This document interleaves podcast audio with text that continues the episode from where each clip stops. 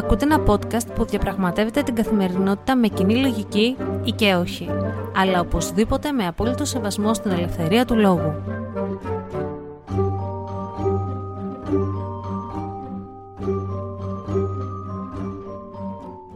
Καλημέρα σας ή καλησπέρα σας, γιατί δεν ξέρω τι ώρα ακούτε αυτό το podcast. Είμαι η Αναστασία και καλώς ήρθατε σε ένα ακόμα επεισόδιο του Common Sense Diary, που είναι Τετάρτη, 11.30 ώρα το βράδυ η ώρα που ηχογραφώ και απέναντί μου ακριβώς στο σπίτι υπάρχει ένα άλλο σπίτι, γείτονες εννοείται, και κάθονται δύο γιαγιάδες, οι οποίες δεν ξέρω τι κάνουν τέτοια ώρα ξύπνες. Είναι στο μπαλκόνι, δεν μιλάνε μεταξύ τους, στις τελευταίες τρεις ώρες δεν μιλάνε μεταξύ τους και απλά παρατηρούν. Και να μου πεις ότι έμενα και σε κάποιον κεντρικό δρόμο, σε ένα στενό που δεν περνάνε αυτοκίνητα, ούτε μηχανάκια, γιατί και καλά έχει πεζοδρομηθεί, αλλά κανένας δεν το σέβεται αυτό, μόνο ο πεζόδρομος δεν είναι. Περνάνε αέρα πατέρα, αλλά δεν είναι τόσο συχνή η κυκλοφορία. Και εξαιτίας της ζέστης έχουμε σηκώσει τις τέντες και έχουμε ανοιχτά τα παράθυρα. Και στην Αμερική είχαμε συνηθίσει και ήμασταν με το βρακί κυριολεκτικά. Και δεν μας ένοιαζε κιόλας γιατί δεν μας ήξερε κανένας απ' έξω. Ε, εδώ έχουμε τις γιαγιάδες που καταγράφουν τα πάντα στο σκληρό τους δίσκο. Έχουν πολύ καλή κάρτα μνήμης από ό,τι φαίνεται και δυσκολευόμαστε. Οπότε φανταστείτε όλη αυτή τη ζέστη και πρέπει να έχουμε κλειστά για να βάζουμε κλιματιστικό. Από την άλλη, όπως προείπα και σε άλλο επεισόδιο, εμένα με έχει πιάσει μια φοβία γιατί δεν ξέρω τι λογαριασμό θα έρθει της ΔΕΗ και βράζουμε με τις γιαγιάδες της Spy απέναντι τους James Bond 007 να καταγράφουν τα πάντα. Λοιπόν, την προηγούμενη εβδομάδα σας είχα πει ότι είχα ενθουσιαστεί για το καινούριο όνομα του podcast, του καινούριου που θα έκανα, το Ιστορίες Υπνοβασίας, που θα έλεγα για διάφορα πράγματα τα οποία ψάχνω κατά τη διάρκεια των άϊπνιών μου, που με μαστίζουν δυστυχώς. Φτιάχνω λοιπόν στο Buzzsprout που έχω αυτόν τον λογαριασμό του Common Sense Diary, φτιάχνω ένα δεύτερο podcast το ανεβάζω. Η μουσική που έβαλα στην αρχή για intro και outro μου άρεσε απίστευτα πολύ, απίστευτα πολύ και είχα κατενθουσιαστεί. Είπα και όλες τις πληροφορίες που ήξερα και είχα μαζέψει για την Έλλην Κέλλερ. Μια γυναίκα όπως σας έχω πει και σε άλλα επεισόδια, έλεγα και στο συγκεκριμένο ιστορίες υπνοβασίας, είναι πρότυπο. Και τι γίνεται, μου βγάζει το Buzzsprout ότι πρέπει να κάνω επιπλέον συνδρομή αν θέλω να έχω και δεύτερο podcast. Εννοείται τίποτα δεν είναι τζάπα σε αυτόν τον κόσμο. Και ο free λογαριασμό θα το διαγράψει το podcast σε 88 μέρες. Και λέω, δεν μ' αρέσει αυτό. Το να βάλω και άλλη συνδρομή στο podcast δεν το κάνω, γιατί όπως έχετε καταλάβει με έχει πιάσει μια μικρή τσιγκουνίαση εδώ πέρα που είμαστε. Και πέρα αυτού, ο λογαριασμός του podcast που ήθελα να γράψω να ανοίξω στο Instagram, δεν έπαιρνε ελληνικά για να το γράψω ιστορίες υπνοβασίας και εγώ η έξυπνη, αντί να το γράψω ιστορίες υπνοβασίας με γκρίκλις, το έγραψα Insomnia's Tale. Δηλαδή δεν έχει να σωθεί αυτό το podcast από πουθενά. Οπότε και εγώ αποφάσισα να κρατήσω το intro και το outro που μου αρέσανε, η μουσική, με τα λόγια του Common Sense Diary που ακούτε κάθε φορά και να τα χρησιμοποιήσουμε εκεί. Και αναπεριόδους ό,τι πληροφορίες μαθαίνω από το Insomnia Tale, από τις ε, αϊπνίες τις οποίες μαστίζομαι, με ταλανίζουν, έτσι το κάνω να ακούγεται πιο ζωφερό, θα τις βάζω να τις μαθαίνετε κι εσείς. Και τώρα καταλήγω ότι η Λιδία τελικά που μου είχε πει να μην κάνω άλλο podcast, απλά να βάζω κάτι σαν ένθετο σε αυτό το podcast, είχε απόλυτο δίκιο και βγαίνει σωστή. Λιδιάκι, είχες προβλέψει το μέλλον πραγματικά σαν να ήξερες τι θα γίνει. Και έγινε λοιπόν. Οπότε το ιστορίες υπνοβασίας θα μπουν σαν ένθετο στο Common Sense Diary. Το άλλο που αποφάσισα για το podcast, το Common Sense Diary, είχα ξεκινήσει και έγραφα σεζόν 2 επεισόδιο τάδε, σεζόν 2 επεισόδιο τάδε και το γράφω στον τίτλο. Και λέω, αξίζει όλο αυτό να το γράφω στον τίτλο. Είναι τεράστιο. Οπότε ε, δεν ήξερα πώς να το κάνω και θα δώσω νομίζω άλλο τίτλο. Μπορεί να βάζω δύο τελεία και τον αριθμό του επεισοδίου. Γιατί δεν γίνεται να γράφω σεζόν 2 επεισόδιο τάδε. Να γράφω επεισόδιο 2 τελεία κάτι. Τώρα θα μου πείτε, Αναστασία, τι με ενδιαφέρουν εμάς όλες αυτές τις σκέψεις που κάνεις για το podcast. Κάνε ό,τι είναι να κάνεις, κοριτσάκι μου, και άμα δεν μας αρέσει, εδώ είμαστε, να σου στείλουμε μήνυμα και στο Instagram, στο common κάτω παύλες sense κάτω παύλες diary και να σου πούμε δεν μας αρέσει, άλλαξέ το. Έχετε απόλυτο δίκιο. Απλά είναι λίγο αργά, είμαι κουρασμένη και από το χωράφι και παρλαπιπίζω. Φλιαρό. Αυτό είναι το σωστό. Αυτό θα μου λέει και για τα φλιαρό. Τι παρλαπιπίζω, Παναγιά μου και Χριστέ μου. Έχω αρχίσει και γίνομαι μια μικρή χωριάτα. Λοιπόν, η εβδομάδα που πέρασε, Θεέ μου, έχω τόσο πολλά να σχολιάσω για την εβδομάδα που πέρασε. Τόσα πράγματα ακατανόητα σε μένα. Και το, το πιο θλιβερό είναι βασικά τα Καναντέρ. Το ένα Καναντέρ που έπεσε και σκοτώθηκαν οι δύο χειριστές, οι δύο πιλότοι και άνοιξε πάλι ένας κύκλος συζητήσεων για το κατά πόσο σύγχρονα είναι τα Καναντέρ, κατά πόσο είναι κατάλληλα για τη δουλειά που κάνουν και κατά πόσο είναι φέρετρα υπτάμενα. Κάθε χρόνο γίνεται το ίδιο. Είτε πέφτει ένα μαχητικό αεροπλάνο, είτε πέφτει ένα πυροσβεστικό αεροπλάνο, είτε ένα μεταγωγικό. Γενικότερα, όταν οι υπηρεσίε του στρατού έχουν να κάνουν με θανάτους, ανοίγει ένας κύκλος συζητήσεων στα μέσα μαζικής ενημέρωσης, καταδικάζοντας. Και πάλι από την αρχή και πάλι από την αρχή. Και δεν λέω ότι αυτό είναι ένα φαινόμενο τωρινό. Αυτό το φαινόμενο το θυμάμαι εγώ από μικρό παιδί. Ό,τι ατύχημα γινόταν, άνοιγε για ένα μήνα ένας κύκλος συζητήσεων για το κατά πόσο παλιά είναι τα οχήματα που έχουμε και πάλι ξανά από την αρχή. Και κάθε φορά ήθιστε οι δημοσιογράφοι να λένε για, τα, για αυτούς που πέθαναν ότι είναι ήρωες. Ναι, είναι ήρωες. Με ερωτηματικό. Είναι ήρωες. Είναι η σκέψη που διάβασα και ένα άρθρο στη Lifeo και μου έχει κεντρήσει πάρα πολύ το ενδιαφέρον. Χρυσώνουμε το χάπι στους γονείς, χρυσώνουμε το χάπι στις οικογένειες, στα παιδιά, σε συζύγους, ότι αυτοί οι άνθρωποι έφυγαν ως ήρωες, ενώ έφυγαν επειδή δεν διαθέταμε σαν κράτος καλύτερα αεροσκάφη. Χρυσώνουμε το χάπι για να μην προκαλέσουμε καινούργια σκάνδαλα. Και δεν λέω μόνο για τη συγκεκριμένη κυβέρνηση, λέω για όλες τις κυβερνήσεις που καθένας που πεθαίνει πάνω στο καθήκον του ονομάζεται ήρωας και πραγματικά είναι ήρωας και είναι κρίδη δικαίωτα και είναι ήρωες για την κάθε οικογένεια. Αλλά πώς τον χρησιμοποιούμε πλέον τον όρο ήρωα; Μου είναι πολύ μεγάλο ερωτηματικό αυτό και πραγματικά θα ήθελα τη γνώμη σας αν τα βαφτίζουμε όλα ηρωισμό, ίσως διώχνουμε και τις ευθύνες που έχει ένα κράτος απέναντι στους πολίτες του και απέναντι στους υπτάμενούς του και απέναντι σε καθέναν από εμάς. Τροφή για σκέψη, απλά ήθελα να το μοιραστώ μαζί σας. Το άλλο κούλο, σε πολλά εισαγωγικά που έγινε αυτή τη βδομάδα, είναι ο Πατούλης και το ζεμπεκικό του. Βουήξαν τα κανάλια. Το ξέρετε, εγώ τυχαία είχα πάει στον ενδοκρινολόγο μου και έβλεπα στην τηλεόρασή του, γιατί δεν πιάνουμε ελληνικά κανάλια, δεν έχουμε συνδέσει την τηλεόρασή μας ακόμα με κεραία, ώστε να βλέπουμε τι γίνεται στον κόσμο. Εμείς συνεχίζουμε και είμαστε μοτίβο Αμερικής. Εκπέμπουμε εκεί. Οι κεραίες μας είναι ακόμα στη Νέα Υόρκη.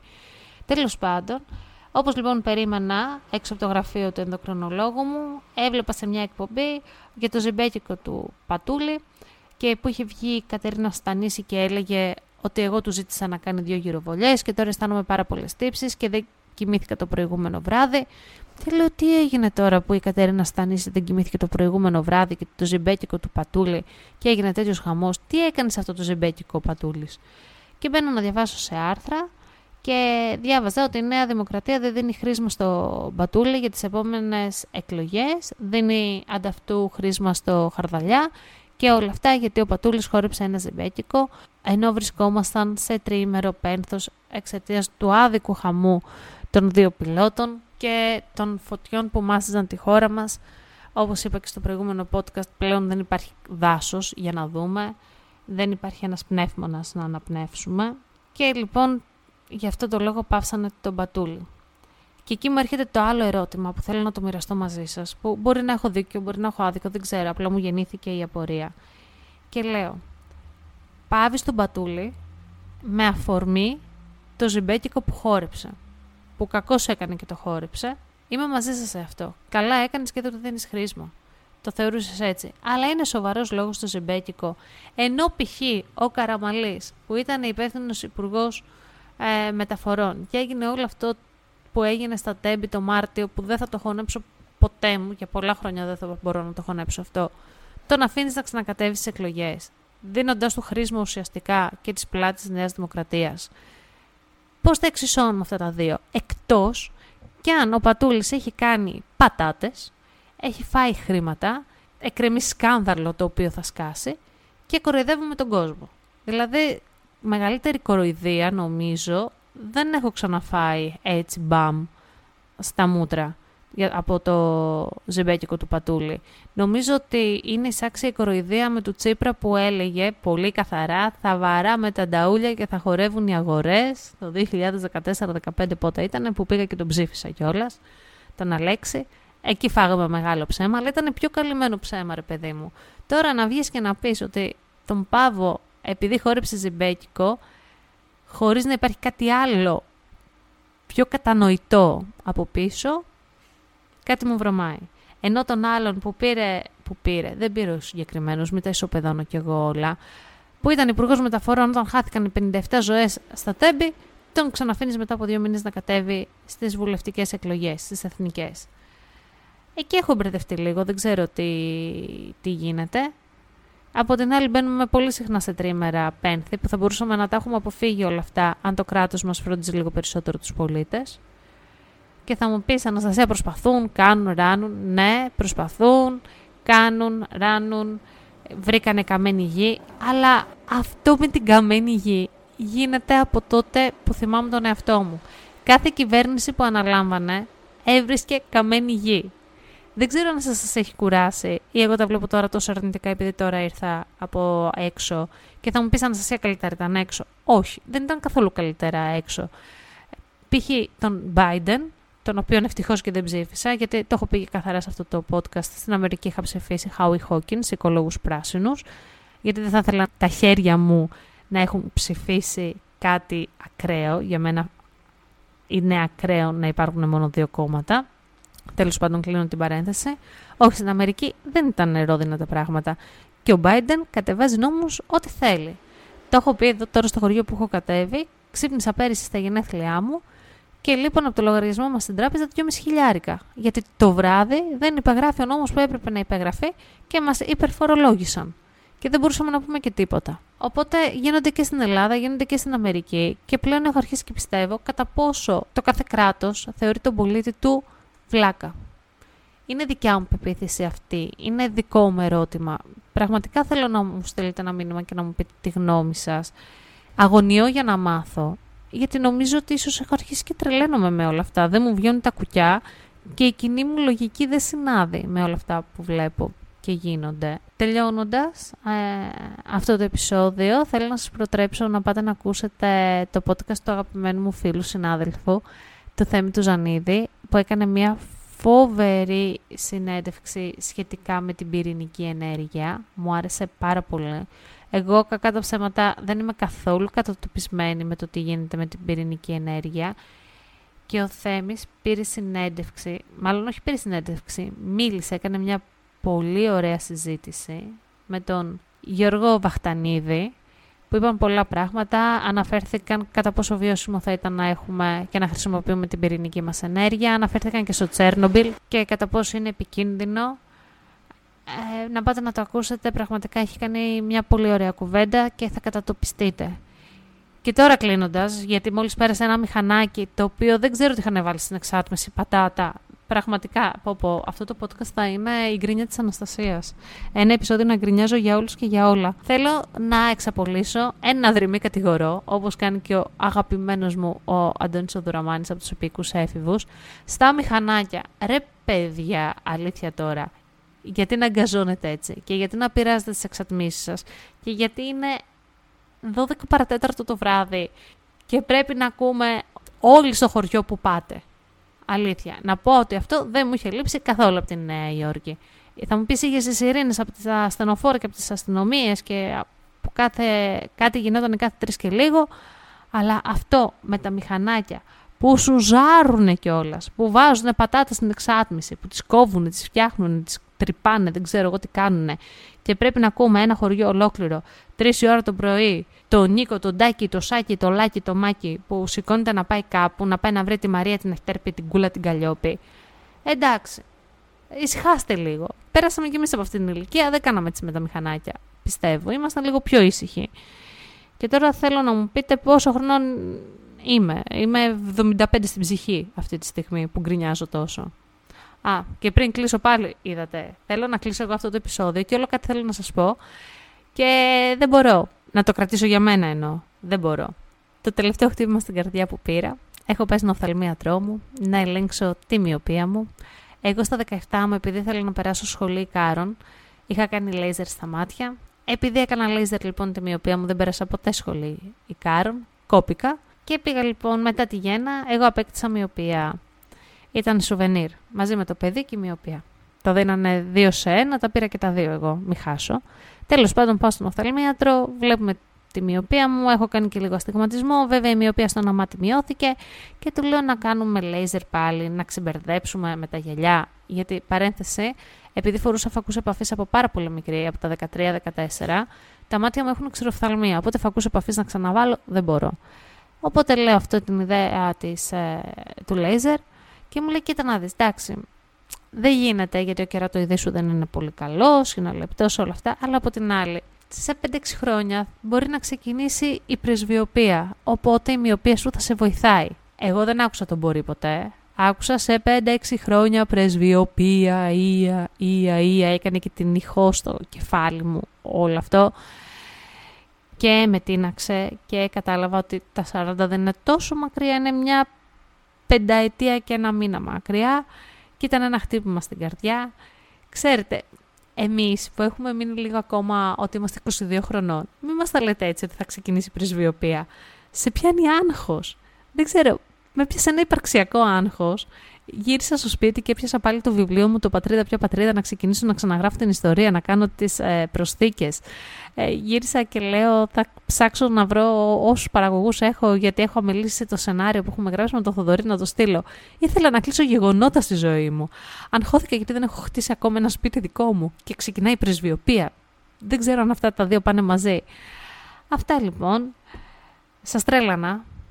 Σας γκρίνιαξα πάρα πολύ. Αλλά είστε παρέα μου, κάπου έπρεπε και εγώ να τα πω, κάπου έπρεπε να τα βγάλω από μέσα μου. Ελπίζω το επόμενο επεισόδιο να μην γκρινιάζω τόσο, να έχουν διορθωθεί λίγο τα πράγματα. Αλλά πείτε μου, φταίω εγώ. Φταίω εγώ που γίνεται της τρελής. Δηλαδή, η δική μου κοινή λογική δεν συνάδει με όλα αυτά που γίνονται. Αχ, αχ και βάχ. Λοιπόν, όχι, αυτό είναι το τελευταίο πριν κλείσω. Η κοπέλα δεν πάει καλά, το έχετε καταλάβει. Κλείνοντας, θέλω να πω ότι είμαι τρομερά χαρούμενη, γιατί η Νέα Υόρκη, παρέα μου από τη Νέα Υόρκη, έχουν έρθει σχεδόν όλοι στη μαγευτική βάρδα Ηλίας και μου κάνουν επισκέψεις και βγαίνουμε για καφέδες και είναι πάρα πολύ ωραίο και σας αγαπώ πάρα πολύ που το κάνετε αυτό. Εσείς εκεί, οι Νέα Υορκέζοι, μου, μου το κάνετε λίγο πιο εύκολο αυτή τη μετάβαση. Αυτό ήθελα να το πω και δημόσια. Και τώρα ήρθε επιτέλους η ώρα να κλείσω. Μετά από πέντε λεπτά που σας πάω μπρος πίσω, μπρος πίσω, θα κλείσει, δεν θα κλείσει, δεν ξέρετε κι εσείς τι θα κάνω. Ήμουν η Αναστασία. Αυτό ήταν ένα ακόμα επεισόδιο του Common Sense Diary και μέχρι την επόμενη Παρασκευή. Γεια σας! Αυτό το podcast βγαίνει κάθε Παρασκευή στις 7 η ώρα το απόγευμα ώρα Ελλάδος και μπορείτε να το βρείτε στο Spotify, Apple Podcast ή Google Podcast. Μπορείτε να μας ακολουθήσετε στο λογαριασμό μας στο Instagram common κάτω παύλα sense κάτω παύλα diary όπου περιμένουμε τις απόψεις σας αρκεί να γίνονται με σεβασμό και να έχουν επιχειρήματα.